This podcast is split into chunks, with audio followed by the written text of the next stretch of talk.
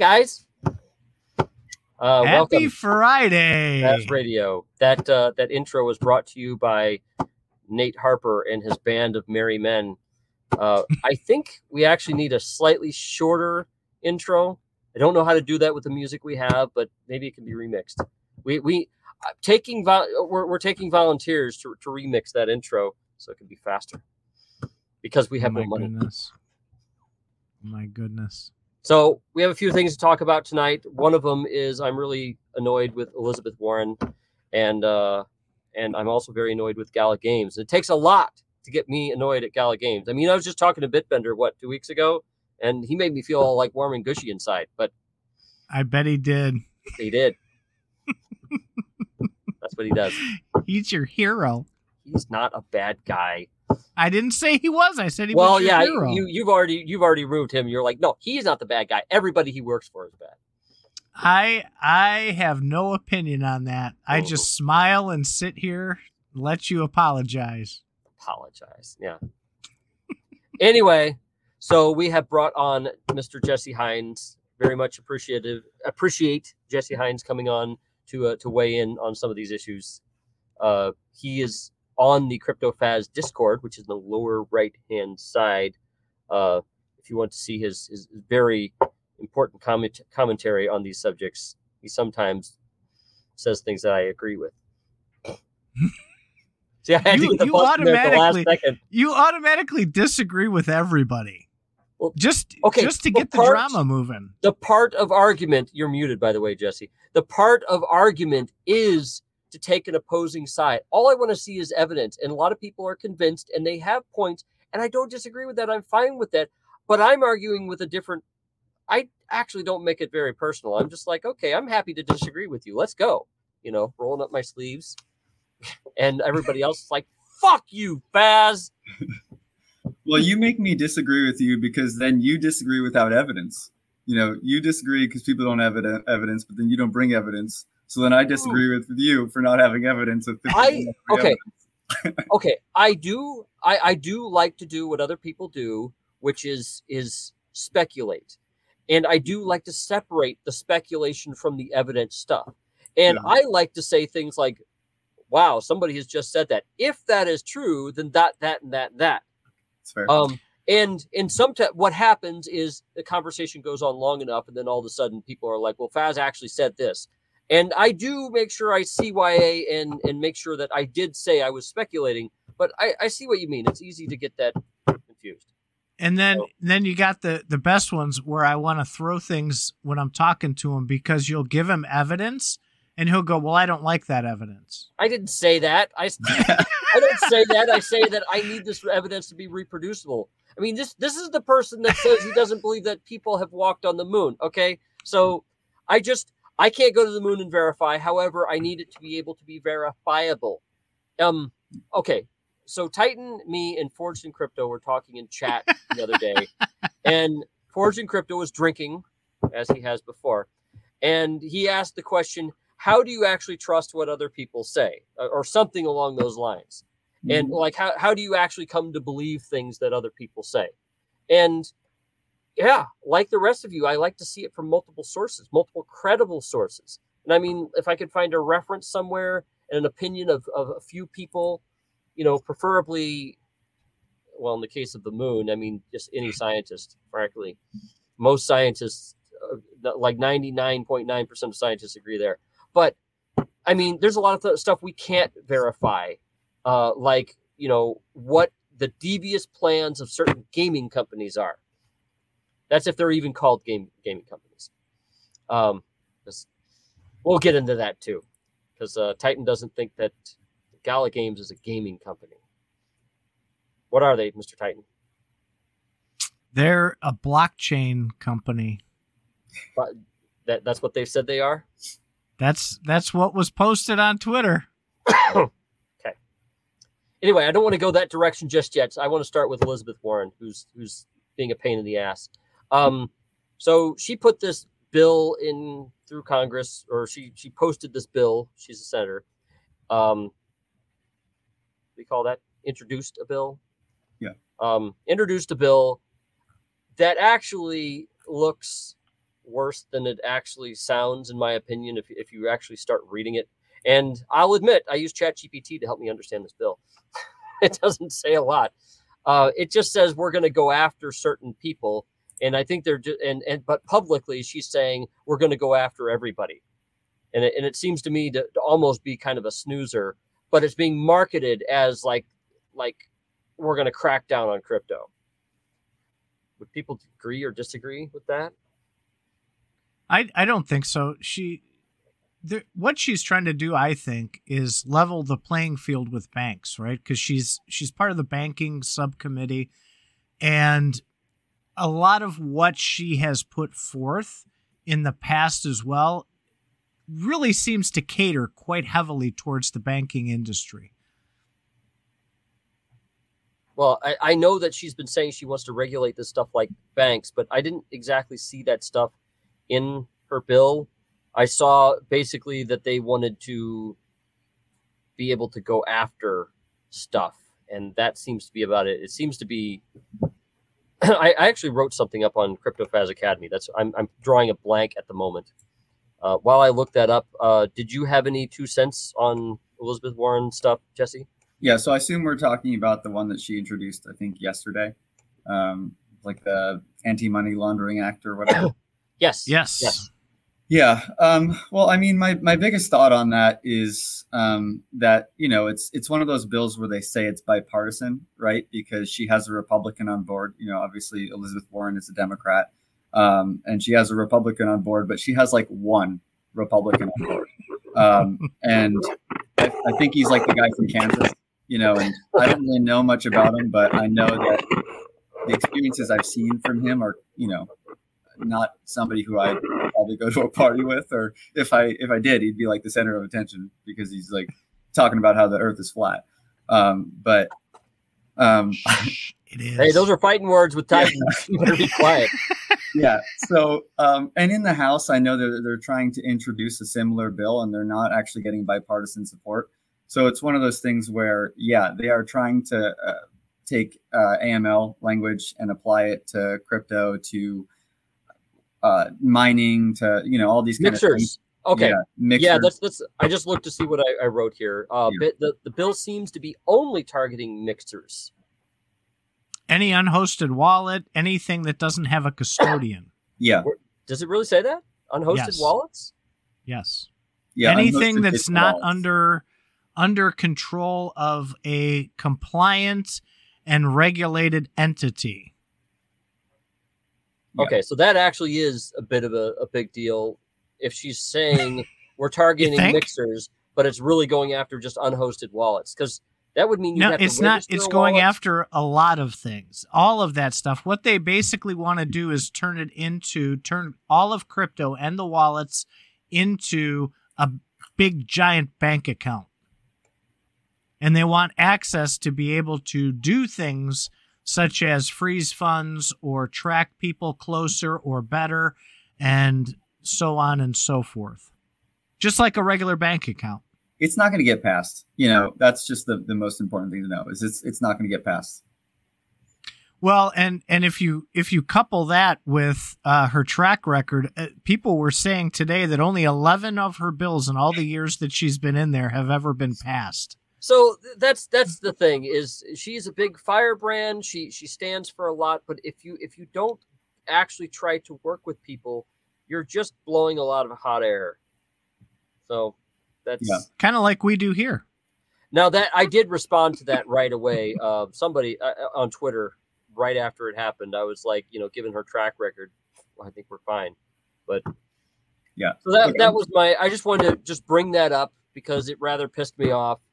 Um, Well, and I don't so so a, a question that I had for Jesse regarding this, well, because you're you're way better at. I thought I knew this stuff really well from all my years of experience on the on the security side, but I'm finding that I need to keep quiet now more because you know way more than I do about this stuff at this Now point. he does. He might not have No, known a couple I- years hey, ago.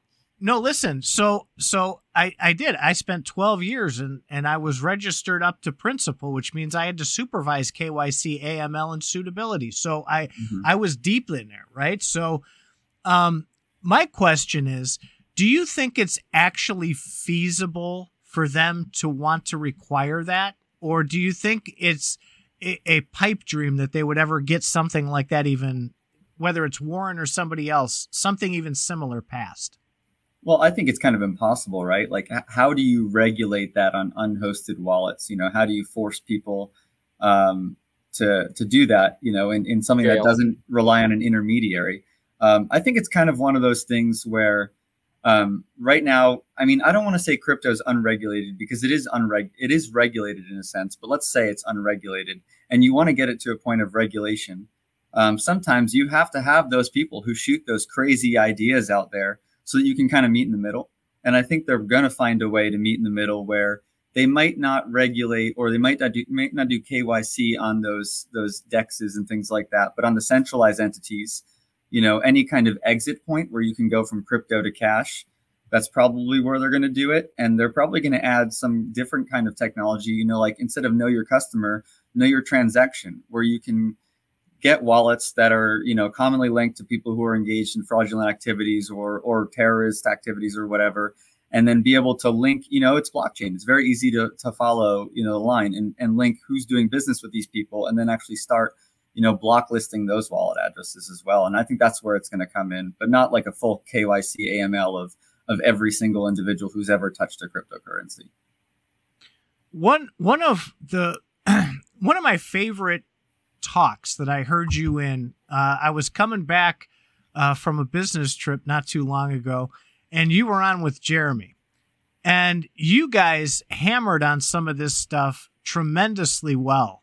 And I mean, I I really think that the way that you guys presented that, and you you take the baby steps, and you you you take the step and you see kind of what happens and you ask the questions and then you move to that next step.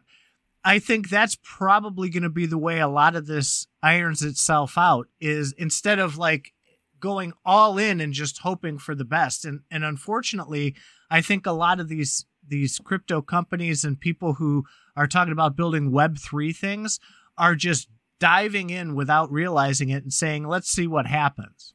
Oh yeah that's every tech not every that's many tech startups right? You know that's kind of what they do. They think they're solving a problem and and they just create a new one. Well okay okay i i, I want to actually defend that concept a little bit because that's how you get innovation yeah. is people just throw themselves at a problem and yeah one of them's going to succeed. Yeah. And that's that's how that's you want to encourage that kind of stuff.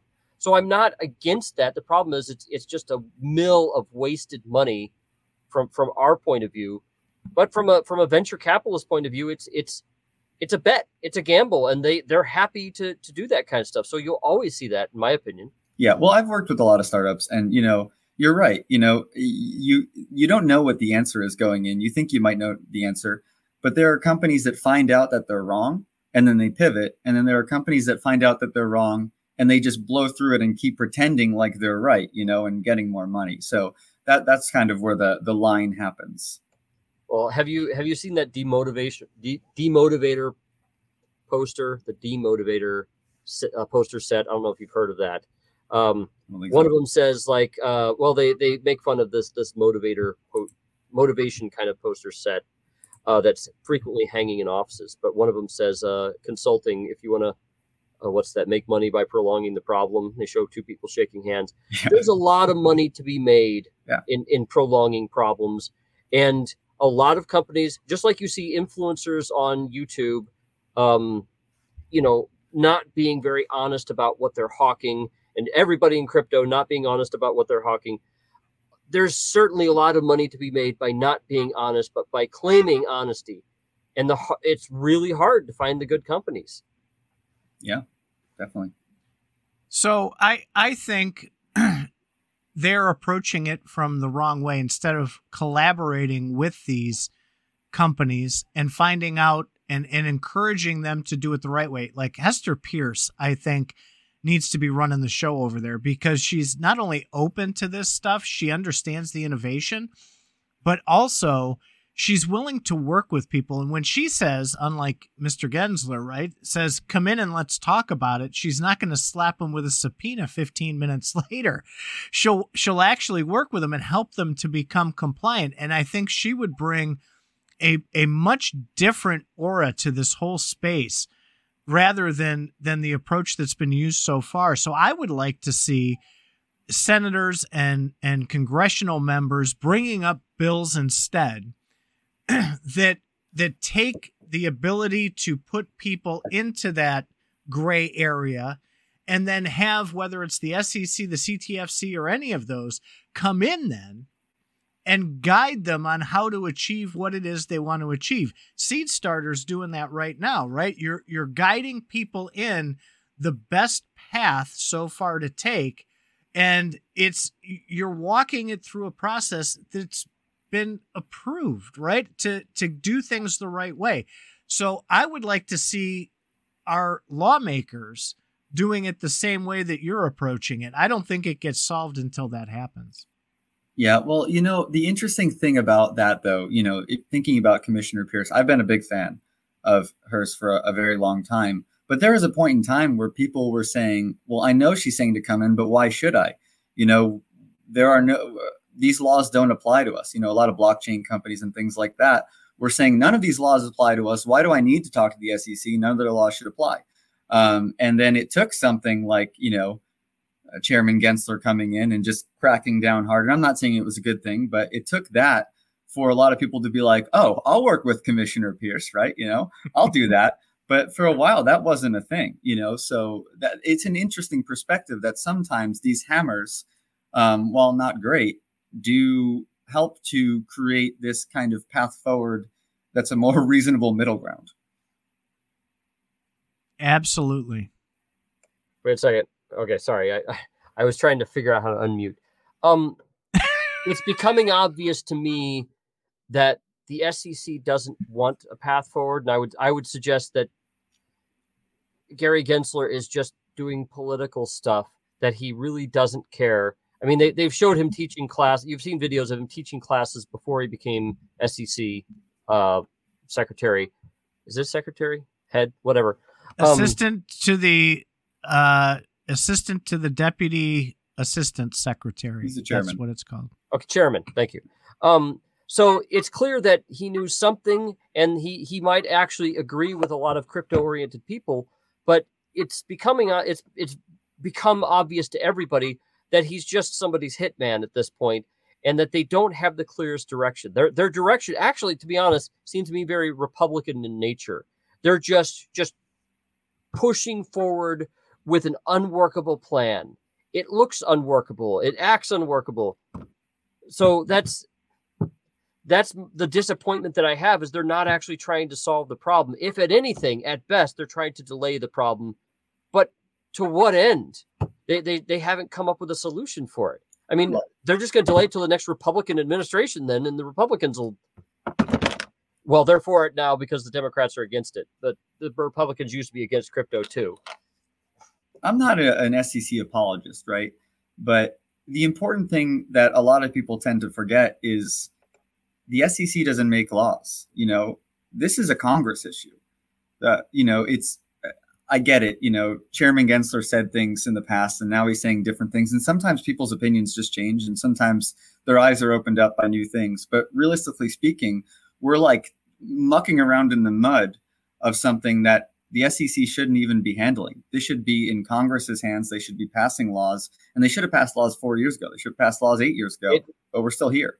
It seems to me like it's a power struggle of some sort where somebody in the government has determined that crypto, probably the finance people, banking, treasury, whatever, uh, FDIC has determined, not FDIC, Federal Reserve, uh, has determined that crypto is going to go around the US dollar and our traditional system. I believe that somebody in government thinks it's a matter of national security, and that's why they're pulling this bullshit that they're doing right now.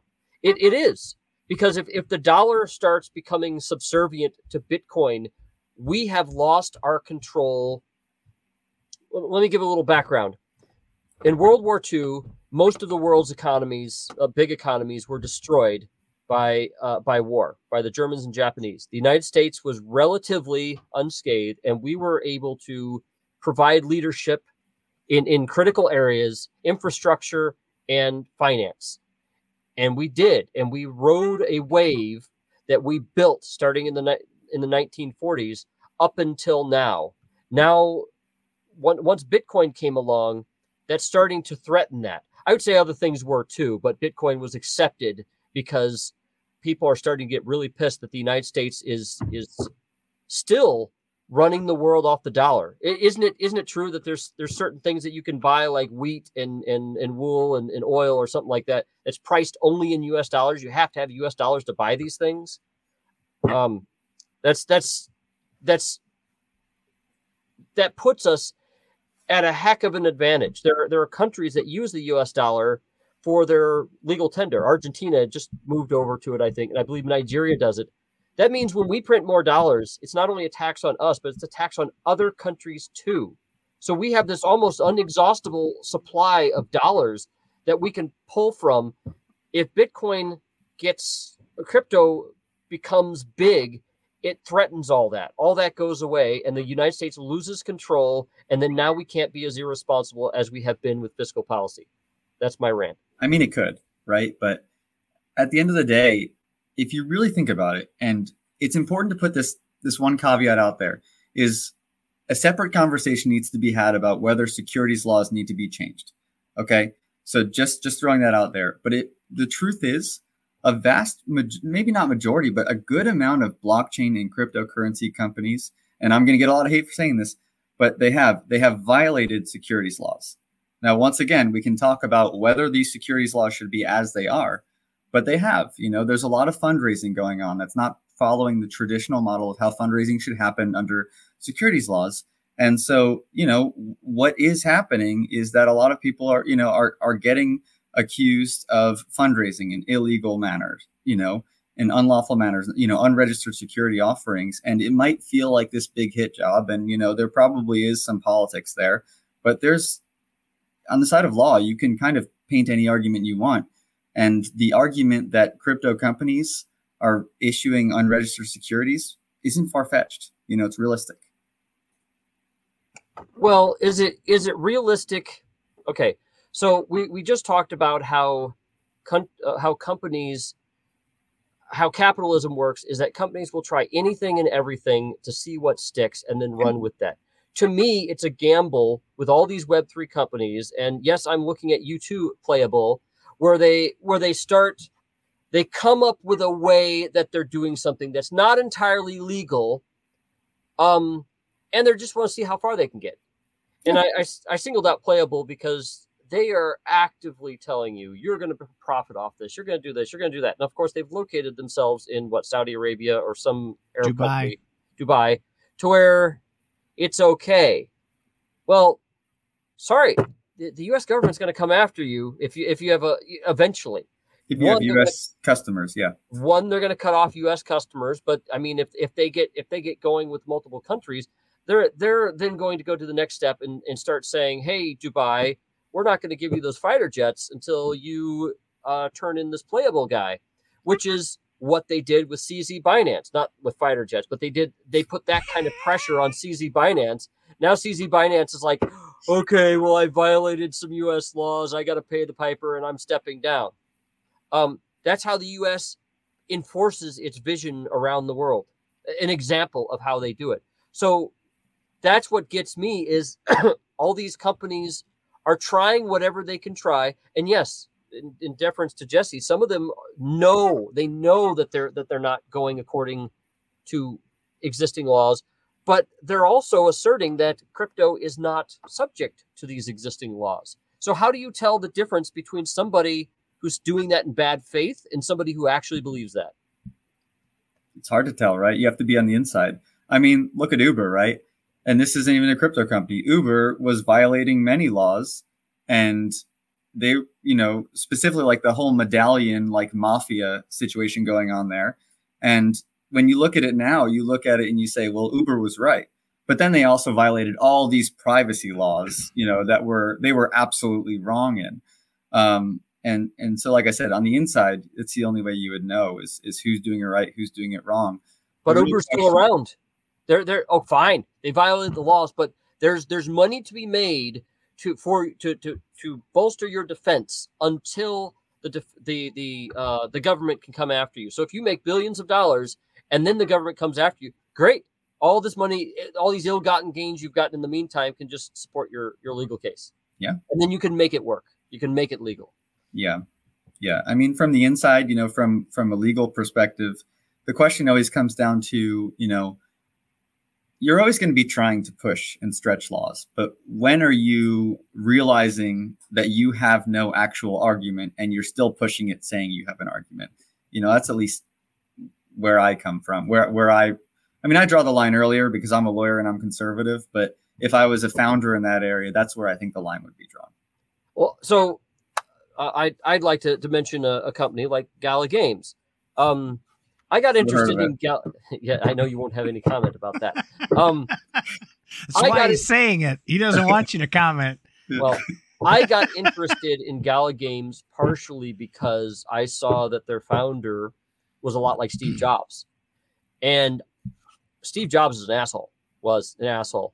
He got things done because he pushed things through, pressed people's buttons, and and was a general asshole to everybody that worked for him, and and of course people who didn't work for him. And I saw, oh, this is this is a bet. This is a risk. Um, this is this is a possibility he could get somewhere, and they're not alone. I, I think uh, other companies like Playable do similar things. The a a lot of the Web three companies are play are, are just playing Russian roulette, just hoping that, that that they can make it big. And where was I going with that? I where I was going with that. No now idea. Who knows? um so i did i did like so from a speculation point of view i think it's it's cool to to speculate on these gaming companies but An investment? there's speculation is not an investment in my opinion um i have Why a not? problem with the with the word investment with crypto because you're not buying something you're, you're oh, not the buying can of voting worms. The can of worms is cracked Well, you're and not- is you're open, and there's worms buying starting to come out. all right you're not buying voting power you're not getting something what what do you what do you got with crypto i think i think it it's it it it kind of sidesteps what we consider to be traditional assets or traditional um like stocks and bonds now yes could could crypto could could nfts and stuff be effectively or or some sort of stock in a company maybe I think that still needs to be hashed out. I think there is an angle where where crypto is its own entity, personally. But you have to have support from from government agencies for that to happen. But does something have to be stock to be an investment, right? Like I could go to the store and buy a bunch of candy bars with the goal of selling those candy bars in the street. And those candy bars to me are an investment. You know, it's not stock in the company or the store.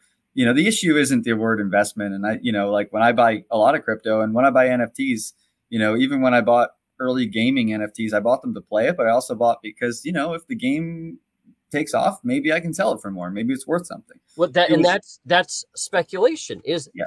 I guess what's the definition of investment? Uh, did you just say that? What what is the definition? I would think investment is you buy something that you hope will grow, right? Well, I mean, speculation does the same thing, but you know that it may not. But an investment isn't a security, right? So like like Pokemon cards could be an investment. Baseball cards can be an investment. Doesn't make it an investment contract. But an investment to me is something like if I buy it, uh, I think that value go up, and that value go up could be from my efforts entirely and nobody else's. But that that's how I think about investments. is- Oh, okay, okay. Back when uh, the third Star third Star Wars prequel came out, what's what was that called? Revenge of the Sith. Um, there was a Walmart opening up near me, Mhm. and I knew the Walmart was going to open like a month after Revenge of the Sith came out, and I knew that they were buying all their stock probably a month beforehand, and so I arranged to be in there on that first day to b- go into the action figure section and buy the rare my action God. figures.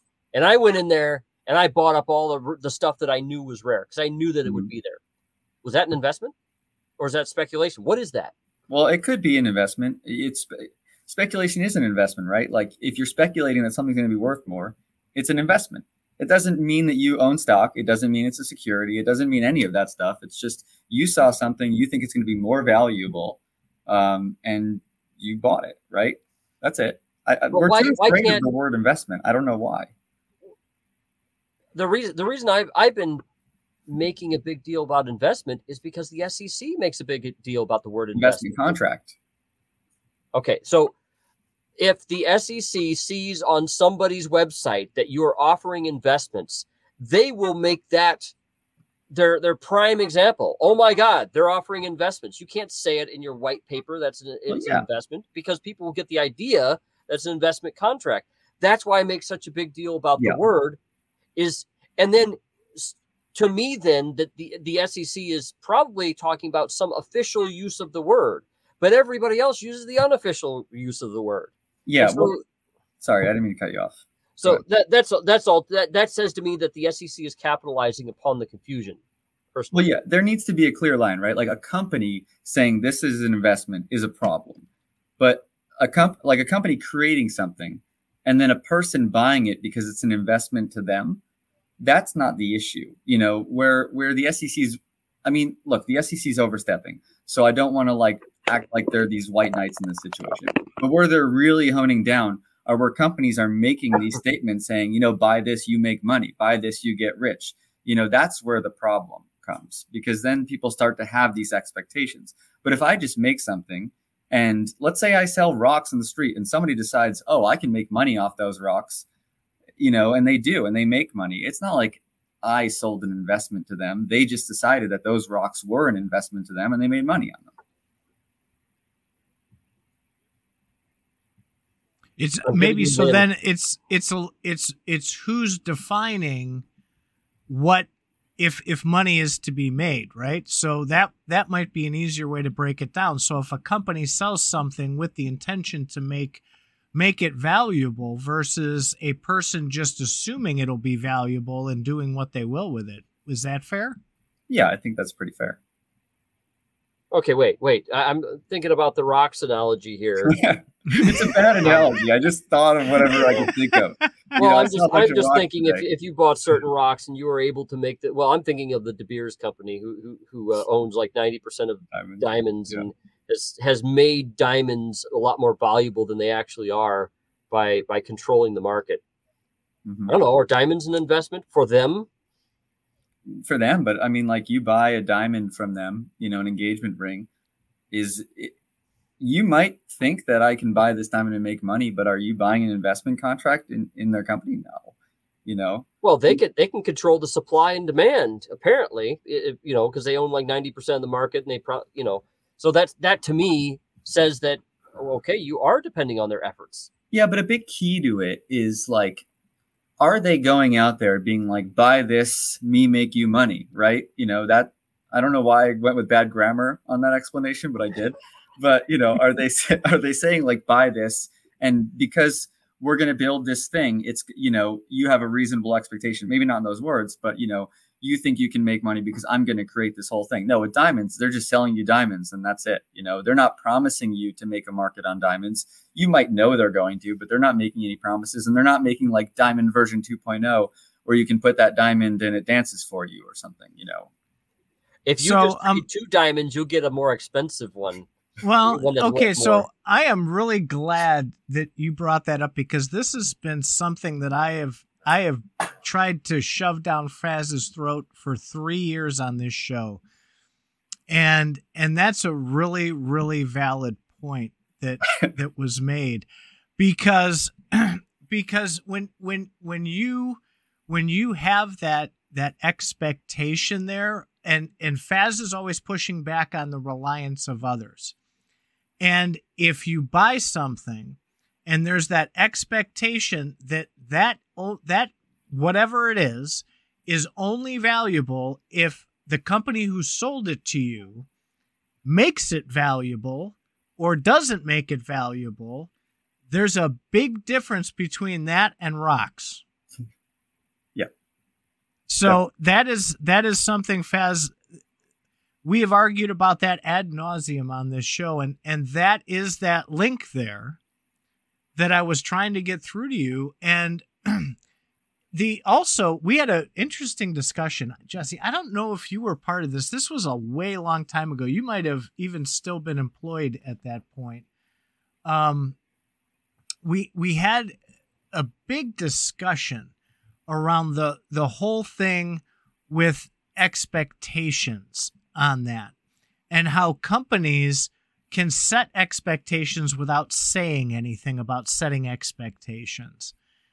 And that is a really gray area that is starting to flesh itself out in my opinion, right? Okay, so like let me that. use let me use let me use an example of um like the lightning network for Bitcoin. Meaning you you have this company it's it's a lab right? It's lightning labs that develops this this layered a layer 2 on on top of bitcoin. So people are buying in and paying fees on that and using that layer 2 and is that is that an expectation that can be set? Because lightning labs is there to collect fees make money and, and develop further that is is that a definition of that it's so gray anything could be considered that at this point how do we tighten that down Well, the the the, the best answer would be Congress, right? Like passing laws explaining what this means. But the truth is, the way that we're tightening it down is the SEC is throwing a bunch of lawsuits against the wall, and we're going to see which ones stick. Um, you know, I'm not going to say I like this approach, but I do feel that in five years we're going to have a better idea of what an investment contract is solely because they did this. Now, once again, I want to say I, do, I wish it was just Congress passing laws. That's that's the, the better way.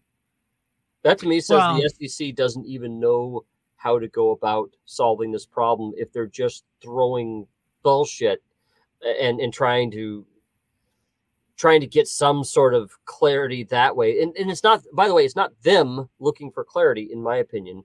It's them trying to own the the the space. They they want to say these are securities. We reserve the right to define what securities are. And they've even gone as far as to say something could be what a currency and a security at the same time. which you can. That makes sense.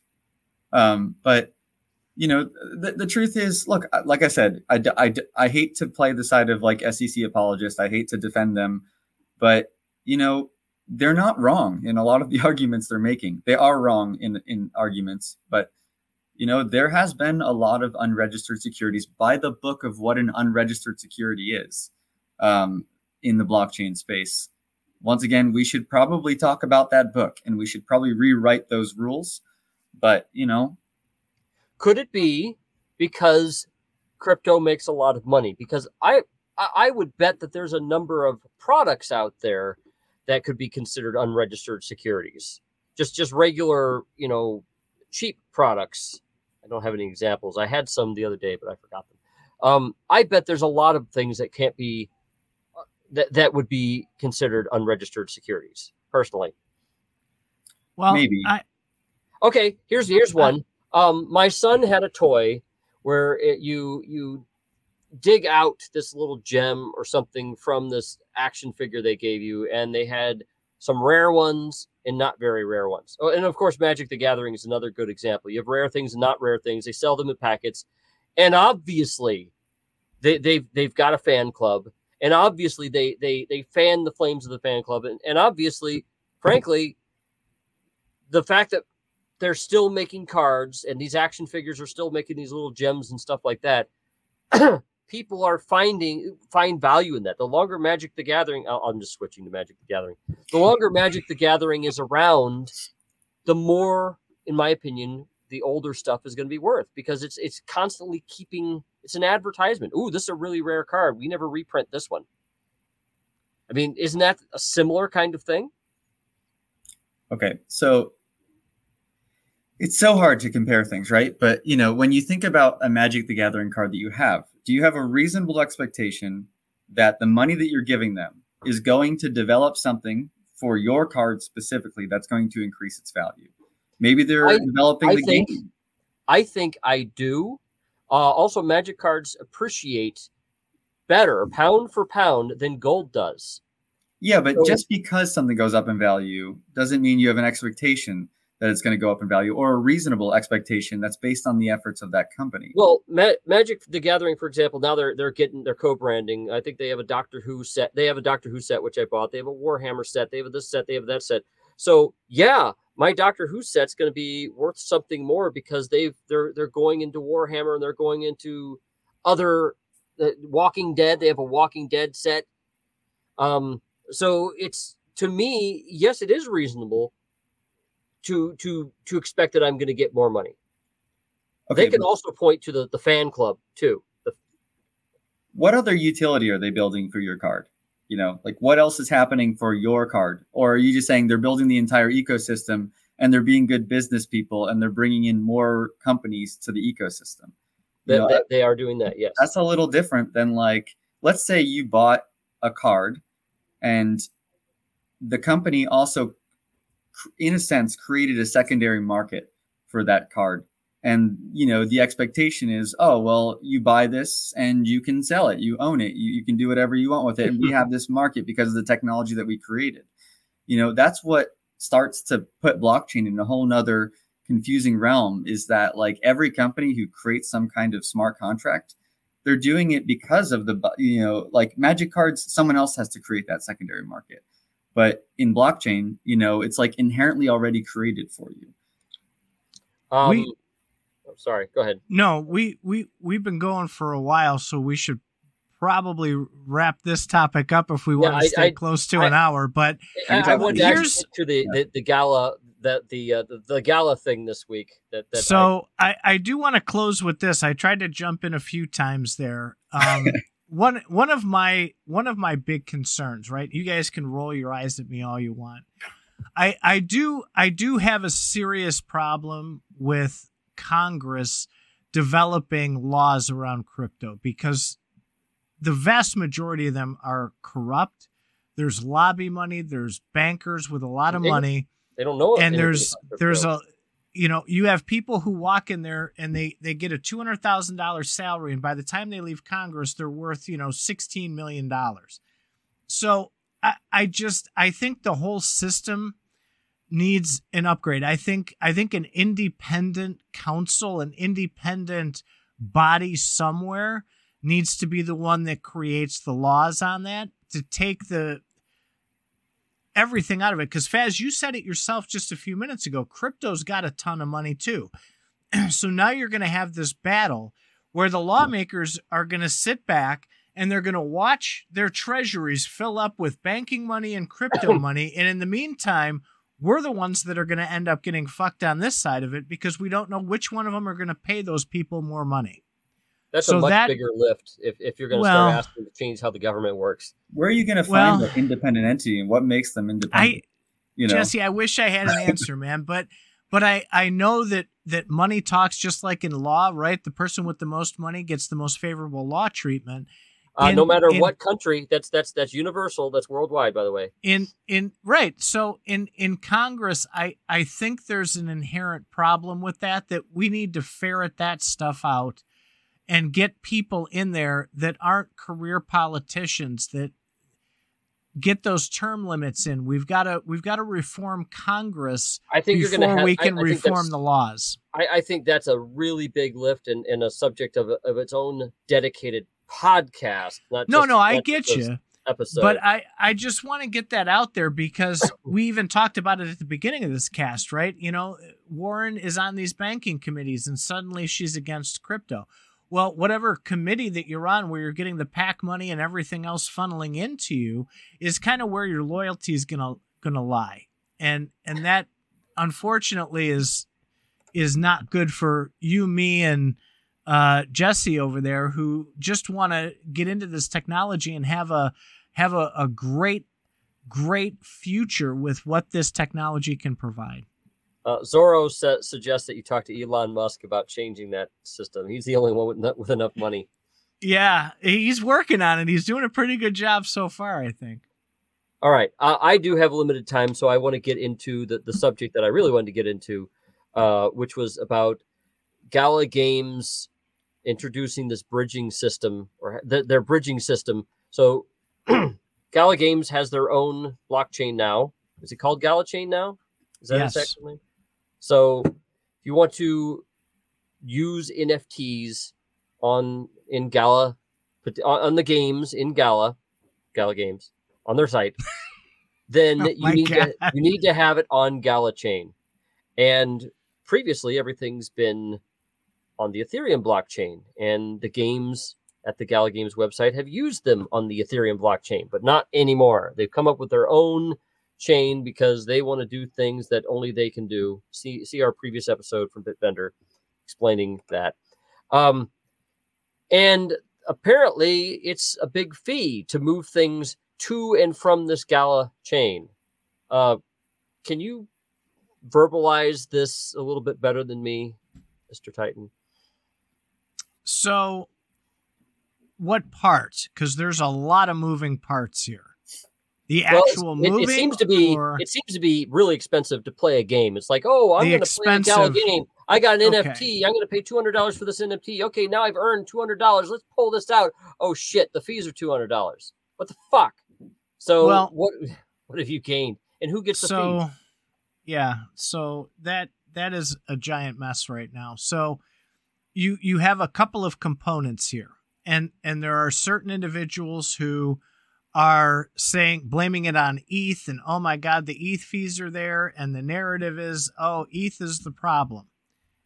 ETH isn't the problem on any bridging fee in the Gala ecosystem because if you go to etherscan.io you can push a little button at the top and it'll open up a box and it'll tell you exactly what the bridging fees are. And lately those bridging fees have been anywhere from 12 to 35 dollars. Yet the fee to move anything from gala chain to eth has been $80 $220 $450 Who gets those? nobody gets them technically.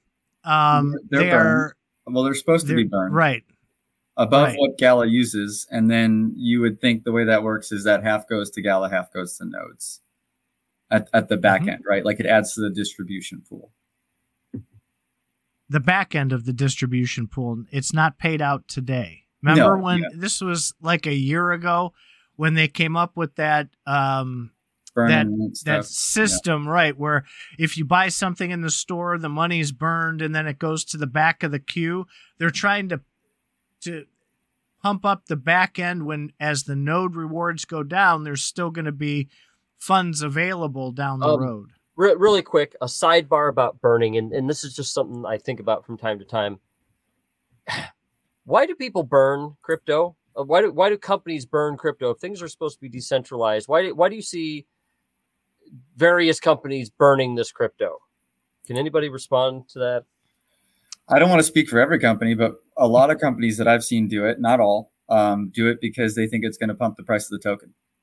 So the the whole it seems to me that the whole purpose of a burn, and I mean even including XRP, my favorite, um, they burn XRP. Uh, um, the the the what whatever those are called. The the Oh, like minor burns could be for spamming to prevent spamming, right? I thought you meant like large burns. Well, I was I was thinking well that too. Yeah, I was thinking burns in general because uh, any odd crypto, every once in a while will be like we're introducing a burn. Wouldn't that be like a red flag for the SEC right there? If you're burning all this stuff, we're going to come after you. I mean that that says to me if you're burning, you want the price to go up. Yeah, alone in a vacuum, it's not enough, but it's definitely part of the analysis where they see, hey, what? Why did you do this burn?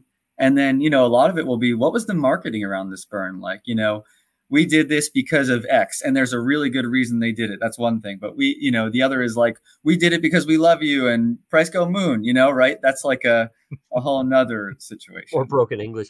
Yeah. So Gala Games is burning every time you you purchase an NFT. They're they're saying how they burn a certain amount, which I don't know what that amount was, but they burn a certain amount. They take they take some for themselves. I thought they actually said that they that they burn all of it. All well, of they it. do. So they they they uh, in, in the case of this, they're like, let's say they spend fifteen dollars in that uh, bridge fee.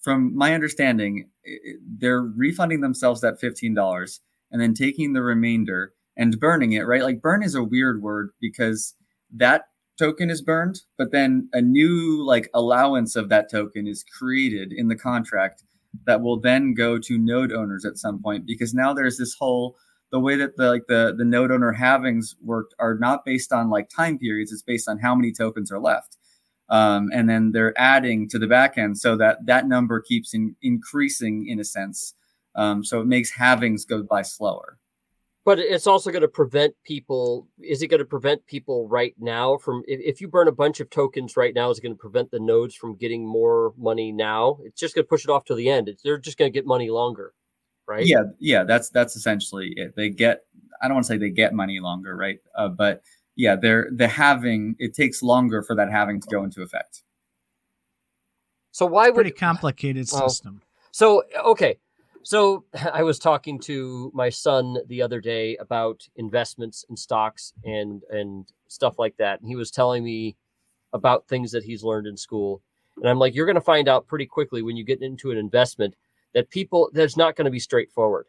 They're always going to have, well, in this case, this is going to happen, then the interest rate's going to go up, and then you have this thing right here, and if this, especially with crypto, they they seem to have all this complication involved with with you buying their crypto. Um isn't that just par for the course? I mean everybody does it then right?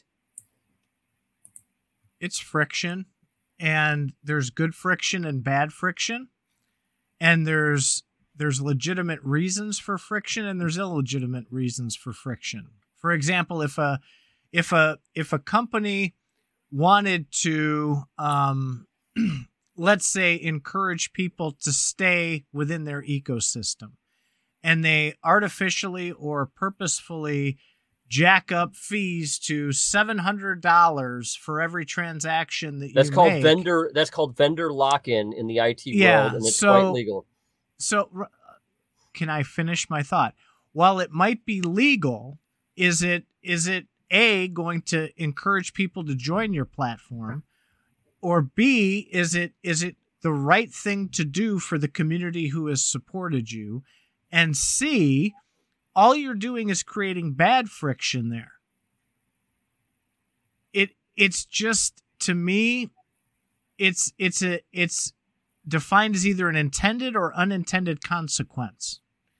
And the power to set those fees has a direct bearing on that as well, right? So ETH, it's based on demand, right? If there's a, a shit ton of people using the ETH network for a variety of things, there's only so many places that those transactions can go to get validated.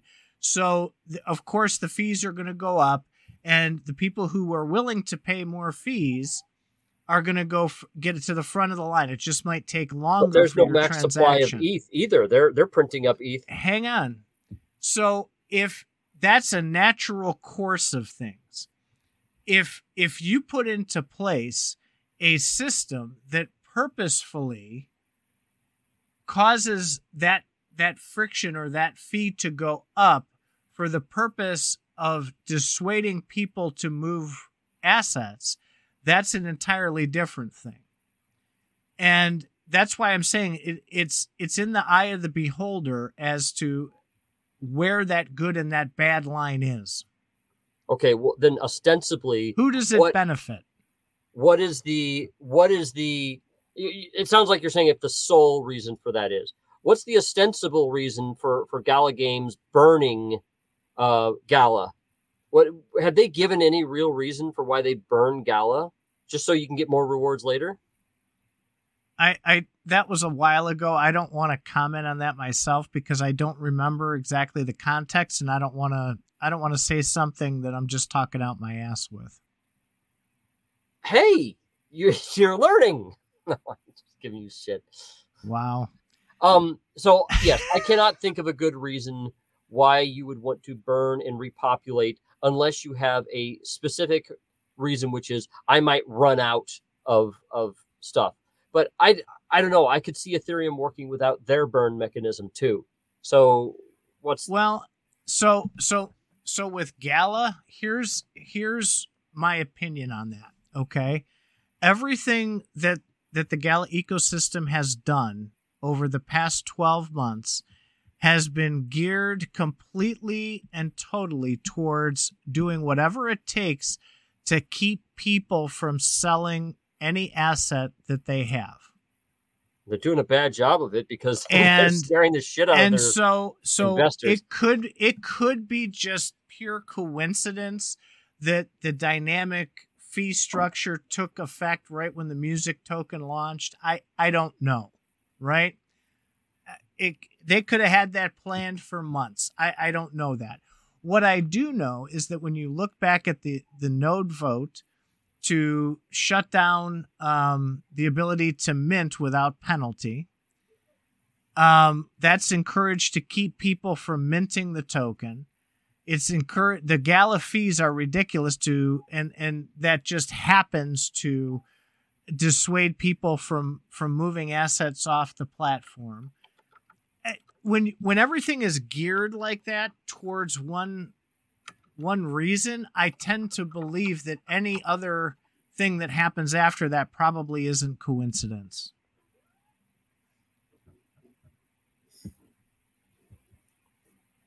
All right. You got nothing there?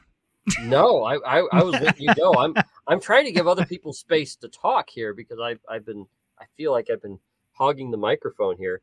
Um, we, we got Jesse here. Um, Jesse, as a as a Gala Games customer, because you own Oh, NFTs, right?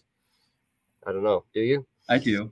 Okay, Yeah. as a Gala Games customer, what do you think of the burning system? Or the, of this this new system that they have with with the with the fees, the ex, really high fees, and their their promise to burn and so on. Uh, so are we just talking about the the the minting? You know, the no, the bridging to Ethereum, Bridge- like how bridging. much it costs? Bridging Yes. is what Yeah. I was asking. Look, I mean, you know, and, and I'm not I'm not secretive about this. You know, I made a uh, kind of a, I tweeted about it. I don't like it, and I don't really get why it's happening.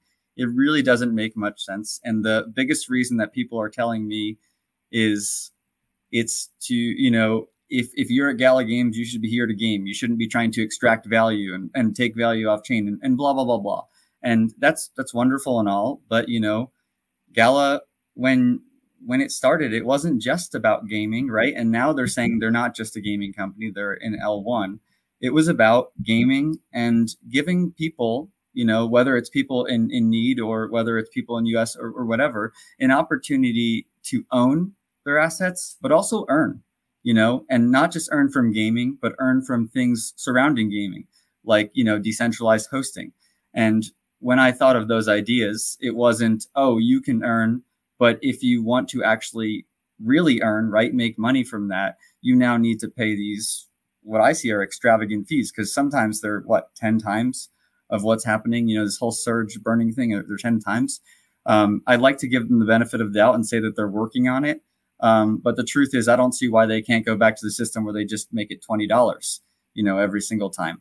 Um, so the short answer is, I don't like it. I don't get it. It doesn't really go, in my opinion, with the original goal. You know, I don't want to speculate as to why they're doing it or or anything like that, but it doesn't make sense to me personally. Well, I'm I'm my concern about it is is this an ecosystem that can support itself because they have said from the beginning and I believe I've even gotten Bitbender to reaffirm that the ultimate one day goal is for them to be able to actually step out and let this ecosystem run itself. Now, personally, I think that was that would be the worst business decision that they could ever make. In in fact, they would only step out if they realized that this IP or that that this uh, method of doing things was no longer profitable. That's my opinion about when a company would actually step out. But they've also given a timeline, I believe, on on one of their on their draft white paper, didn't they? Where like ten years from now, they're they're, going to have decreasing influence as time goes on. Yeah, I think what he's talking about, right, is decentralization, and I think that's a good model. Um, But the latest steps, in my opinion, like this this fee doesn't feel decentralized. It feels centralized, right? Because did I vote on it as a node owner? Did you vote it on? Did anybody vote on it? You know, it, it doesn't feel like a decentralized thing. Well, that's another big question is is what the fuck do voters actually vote on? I mean, apparently they're they're we're only voting on things that Gala Games finds important. Now, of course, I, I believe we have been told we could certainly submit an idea to be voted on, but when does that happen? How often do we vote? We vote like very, very little.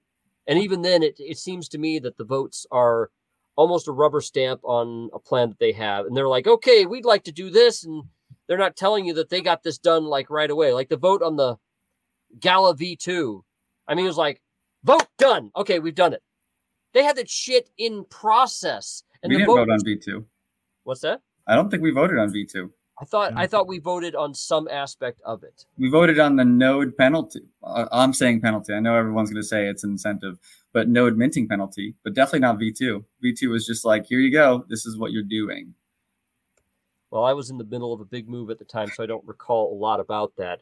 Uh, yeah. Uh, though, though it, it did worry me, and, and I did sell some Gala at that time because it did worry me. But um, so that would be, in my opinion, worthy of a node vote but it i don't know it's i i don't like the whole concept of these nodes they keep moving the cheese it's it's first the nodes are going to do this. The founders nodes were going to do this. Then they're going to do that. Then they got new nodes. Then they got townstar nodes. Then they got uh, oh well it's not townstar nodes anymore. It's it's common ground nodes.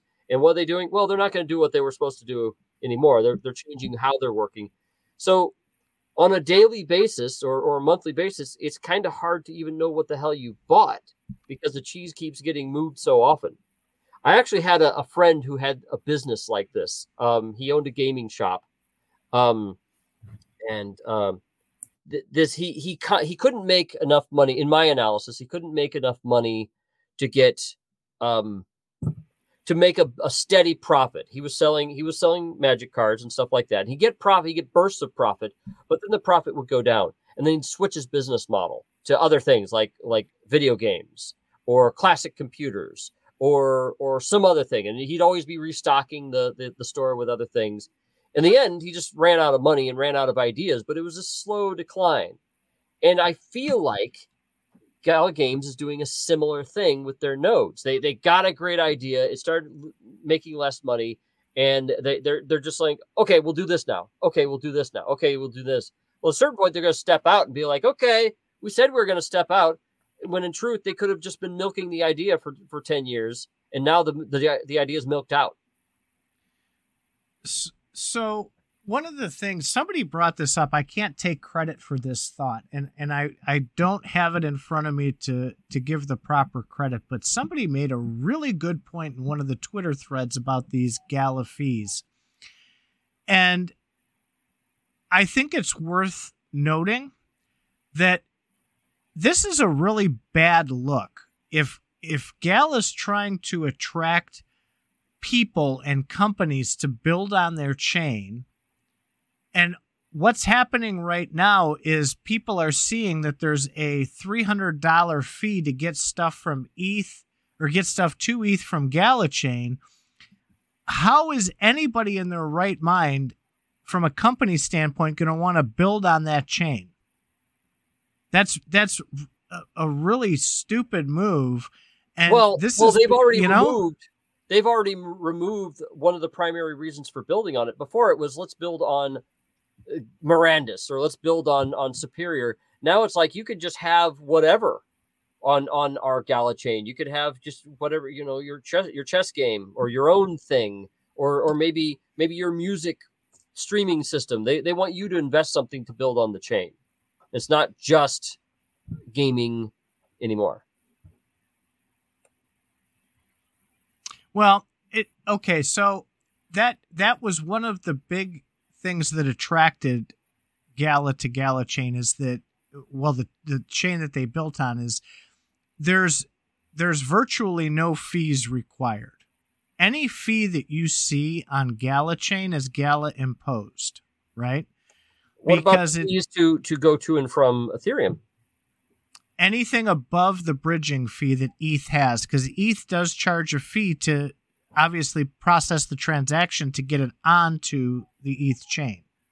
So anything above that is something that was chosen by the person on whatever chain they're on, whether it's Gala chain or if you know you you talked a lot about Playable, right? They have their their own chain on on the AVAX network. So if if they decided they wanted to to put a fee on that to bridge from their chain onto AVAX, they could do that. But again, that's that's optional. Now, do you really want to be doing that to the to the community? Why would you want to do that to the community? That makes no sense to me. Well, Gala obviously has a number of suckers. I mean, of people that are willing to continue um, in investing, um, buying NFTs and buying stuff. They, have a number of people that believe them, and to to a large degree, I believe in them. Um, however, I believe I can fly. However, what I have bought hasn't always been, oh, I just want to play this as a game. They've been speculations of mine, just like me speculating buying those action figures at Walmart. Which, by the way, I felt like a total heel when I did it because uh, there's like this little kid who was like picking action figures off, and I was just pulling all this shit off the shelves, and I was like, you know what? I'm one of those assholes that that that the kids hate, and so I, I I just took a few, and then I left, and then I'm just like I I, I hated myself because this kid should have had this nice action figure. Had no one been around, it would have been great. And I think we got to remember still that Web3 is still, all of Web3 is still very profit oriented. And, and maybe, maybe I can, I can wrap things up a little bit because um, I need to go and I, I, have a feeling we're keeping Jesse up late. Um, how does don't care about Titan though, right? Just Jesse. um, so I, I, I did want to make yet another plug for Seed Starter, where uh, I think that Jesse wants to do things right with with crypto. Right being how perhaps how the SEC probably would like things to be. Um, is your is Seed Starter oriented around profit? Like, is the company oriented around profit? Well, no. I mean, if, if I were to buy something, I'm sure he would like a paycheck. If if I were to if I were to to get involved with Seed Starter on, on your website, I mean, I'm expecting a profit, right? Absolutely. But they're securities, right? They're registered securities. So that makes it okay. Yeah. I mean, you're investing in companies. Um, you know, so for example, uh, one of the things that was just live in a testing the waters was the idea of investing in Seed Starter itself. And what you would own is a royalty interest in the company. So if company, if the if the company Seed Starter makes money, you make money along with it, you know, in a gross revenue uh, profit. But also in terms of companies that are live, if companies go live on the platform and they are successful and they make money, Seedstarter makes money, and then those who have the to- who have the royalty make money.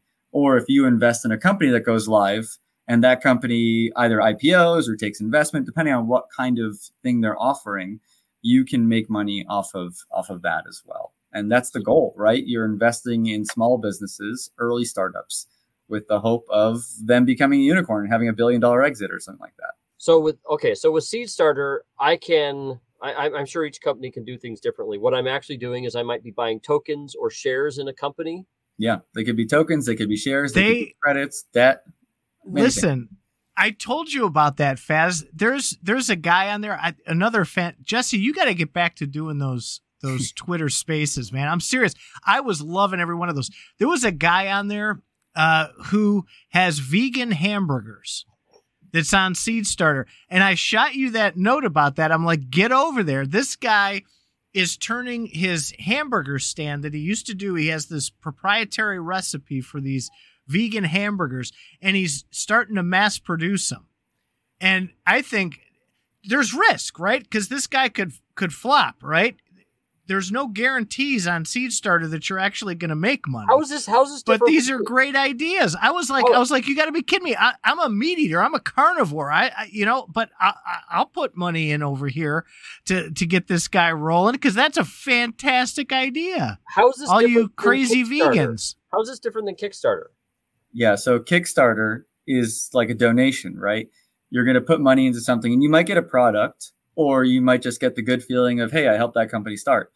What this is, is you actually own a security interest, whether it's stock, whether it's a future stock, Token. whether it's, you know, royalty. You're actually literally, it's Kickstarter, but plus investing in these companies. Okay. I, I need to get more involved in that, and and I would have been earlier, but like I said, I had a lot of moving, a lot of life changing going on, and that's starting to calm down. Um, so I'm gonna get back And- on the site. And you've got to get your avatar too, Faz. Avatar. What? Oh my mean? God. We need to Yeah. edu- we need to bring you back oh, into seed the starter, realm the of seed starter crypto. avatar thing, right? Yeah, I think it's saw free about You know, it was just a cool thing. It's not a sale. It's just like a user benefits where as you use the platform more, you're going to get more free stuff. Um, and you have an avatar, just like they all look the same. But if you uh, do this or if you do that, you're going to get a trait. And so it's going to start to make your avatar look a little bit different than everyone gotta. I gotta pay you to get all this shit. Is that what you're saying? No, no, there's there's cool levels that you can get to, and there's limits to how many people can be in certain levels. there will this be, is- right? It's early. Yeah, not- I mean, this is- yet, but yeah. Okay. Fantastic. This, the, Faz, you're missing out, man. Okay. You're missing Well, out. I- I'll, I'll get involved. Um, I I have been involved in a very tangential way, um, but I, I, I'll get more involved in the actual site way, or, or You know, like getting on the site. And I appreciate any input, right? Like you look at it and tell me it's trash. You know, I need to know that. I mean, it's a small startup, right? We're we're getting started. We're trying to get funding ourselves. I decided to turn down VC funding myself because how can I say, "Hey world, you should all crowdfund and then take VC funds," you know? So I'm I'm self-funded right now and I'm I'm working with the SEC to be able to do my own crowdfund thing where anyone can invest. Okay, uh, without telling me your your lawyer secrets, how the hell did you get the SEC to do this when apparently every fucking person in the universe, like Coinbase and and and others, can't seem to get a straight story from the SEC? How did you get the straight story when they can't? Well, let's be honest. I'm not the my token isn't live right now. You know, so you'd know if I got the okay by the SEC because this would be out there. So, you know, that kind of thing is still being still being worked on. But I mean, what I'm doing, and I don't want to accuse anybody, uh, you know, because Coinbase, I think they operate pretty, you know, pretty reasonably, you know, and I think they took some chances early on that might not work out for them, but um, I don't think it was due to any severe fault of their own. But what I'm doing is I'm being very, very conservative up front. And I'm before I do anything, I'm I'm in a sense asking for permission, right? So I thought not always the Coinbase. I thought Coinbase asked for permission for their like earn thing, which never happened. They're going to do a Coinbase. Um, but they did it. They had earn. well, they okay. They had some sort of product that they were going to do that they asked for permission first. They went to Gary Gensler and asked him, and Gary Gensler refused to see him, and then they slapped a lawsuit on him on them. Well, I mean, I, I think that might be a little like a that's a telling of the story, right? But they they might have asked for a meeting, um, and they might have not gotten that meeting, but they then continued to then do that thing. You know, it's not like they were just like, oh, uh, I'm not going to do it. They continue Well, to do it. They have a lot of money, and they're going to take risks with their money, like any good capitalist would. And yeah, and I'm not like I'm not I'm not calling them out for that. You know, I think Coinbase is one of the most reasonable companies I've seen in the crypto space. You know, and conservative generally. so sounds like you're you're well i think if you can actually get things going the right way then you would be you know a, a banner for how to do things the right way. And also you'd be a, a first mover. So the, the real truth is i just want to i want to show blockchain companies that there is another way to raise hmm. funds from the public. Because that's what blockchain that's what crypto has really done for people. You know yeah there's all these great utilities but a lot of companies have sold things and use that sale as a way to fund their business right and then they owe no or they think they owe no obligations to those people who bought these things. And if the game doesn't get delivered, if the music doesn't, whatever you know that company's use cases, um, they don't really owe them obligations. Um, but you know, my opinion is rather than do it that way, leave the leave the games, you know, leave the NFT items to just game items, not towards funding. Come to a platform like SeedStarter or, or somewhere else. Actually, offer your users a, a way to invest in you, to put that money into you, and then actually get success with you. And then they might also, you know, buy your product as well but not have to spend $100,000 for that product, spend 50 bucks for it, spend 20 bucks, 5 cents, whatever that number is. Okay. And on that note, uh, I wanted I wanted to give Jesse the the, the last word uh, because I, I, really wanted the, the whole seed starter con- concept to, to kind of sink in. But thank you. I am I I I, I might not have given Titan a chance to comment. So, would you like to give the last word, Mr. Titan? No, no, I, I thought this was a fantastic cast, and thank you, Jesse, for taking some time out. I know you're ridiculously busy, and I'm glad uh, for as much shit as I give you, Faz, for uh, missing some episodes there. It's really good to have you back Life. here. No, I, I get it, but uh, Christmas uh, is coming up. Shit's gonna get a bit uncoordinated oh, too. And yeah, I, I've so been, I have I've I've also have having I've also been working later hours, and uh, so things might change there.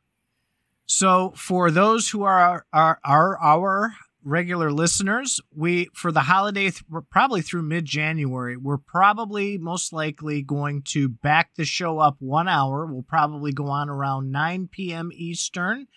That's 876 Central, or no, 6 Pacific.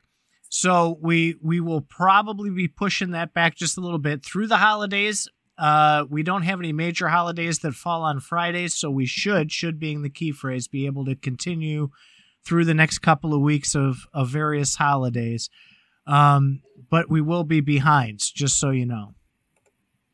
All right. Well, I appreciate very much uh, Jesse coming to talk to us. Um, Thank you. I'm I'm always happy to have you on. And uh, me and Jesse don't always see eye to eye, but I respect him immensely. Same, very much so. You respect yourself too. That's that's that's good. no, that's not Giving you shit. All right. On that note,